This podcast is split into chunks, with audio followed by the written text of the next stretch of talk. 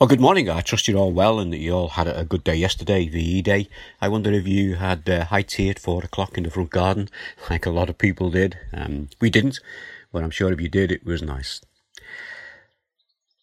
We've been looking at the uh, Psalms of Ascent. We've looked at three already. We're up to Psalm 123.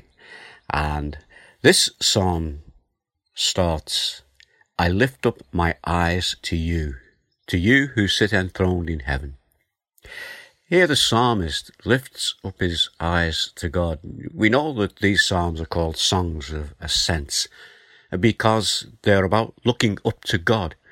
And they were sung by the people as they were going up to Jerusalem to worship God.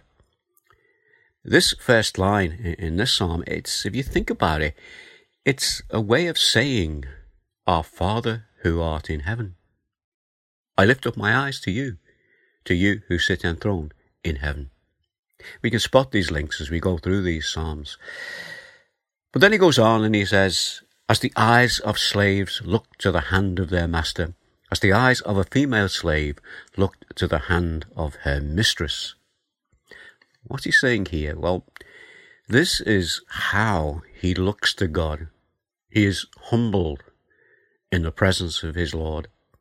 He is also in the service of his Lord, and he looks to the hand of God. He's asking for something from God. Notice how he includes the ladies here.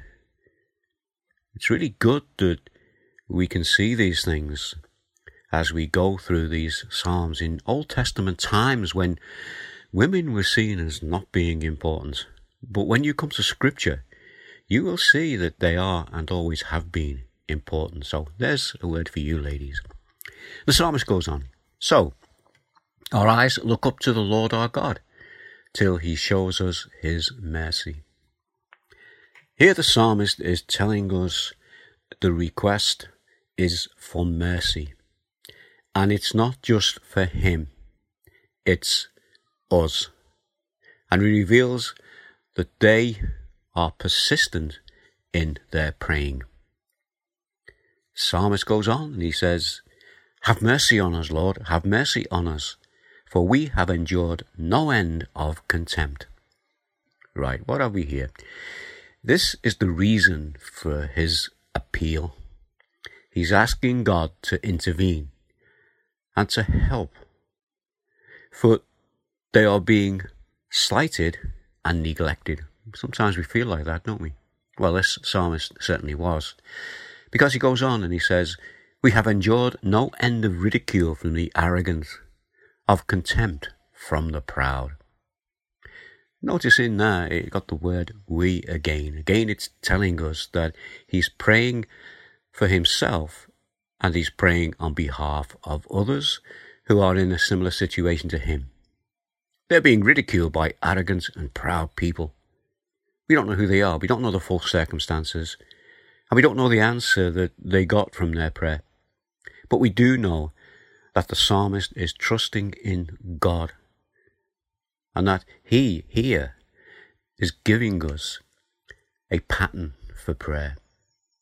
You see, he and they are reaching out to God in their time of need, and they are seeking God's mercy and His grace we can relate to this in a very real way. I, know that we can learn a lot from these Psalms, but I want them to be for us just a short time of devotion as we take encouragement from God's Word. And as we pray for ourselves and as we pray for each other through these days of COVID 19. The psalmist looked to God in his time of need. He was humble he was persistent and he prayed for others as he prayed for himself. Tomorrow is Sunday. Hope you're looking forward to it. Obviously, it's not going to be the same as it, it normally would be, and in the future, it will be back to what we were. But at the moment, uh, it can be quite a strange day. We will miss being together. So, pray for our friends who we know will be on their own tomorrow. Let's pray that God will move close to them and encourage them and uplift them and be with them through these times of our troubles. Pray for Rob and others in their preparation for the gospel and pray as it goes out on YouTube that many will hear it, maybe for the first time.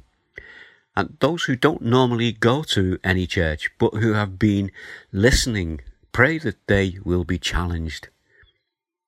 We can thank God for the many other churches as they meet on social media and pray for their leaders.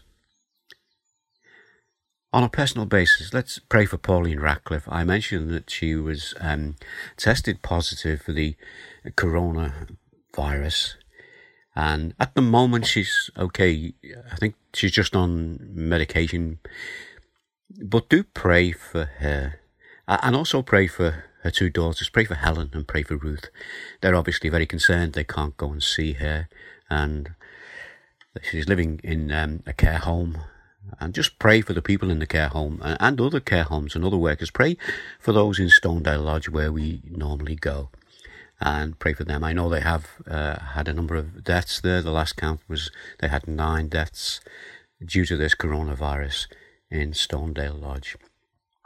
So there's uh, some things for us to pray for. I know you'll have your own prayers as well. But as we go through the day, we can bring these things before the Lord. And if you want uh, a hymn, how about um, singing it to yourselves, or maybe look up the words on Google, or if you have a hymn book, it's Turn Your Eyes Upon Jesus. You probably know the words anyway. Look full in his wonderful face, and the things of earth will grow strangely dim in the light of his glory and grace. So let's just pray together for just a few moments as we come before the Lord. Father, we thank you for your word.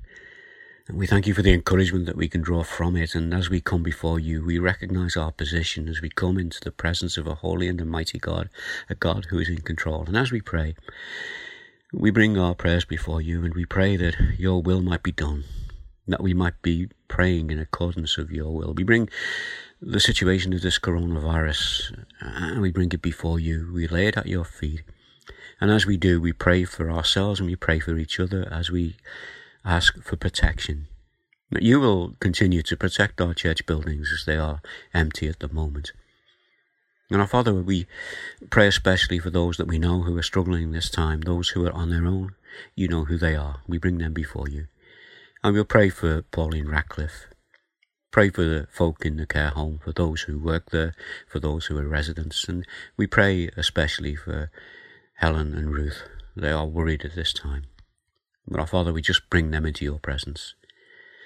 And we bring all these things before you in this quiet way into your presence, into your house, in the knowledge that you hear our prayers as we look to you for your grace. Father, we thank you that you gave us a pattern for prayer when you said, Our Father who art in heaven. And we go through the words of that prayer in our minds, we can see the relationship between the pattern that this psalmist prays. You lead us, you guide us. Continue to do so as we do it in your name. Amen. Amen. Well, have a great day. Uh, look forward to tomorrow. I'll, I'll, be back to tomorrow with the um, with the morning service, and uh, May God continue to bless you. I'll see you then. Bye now.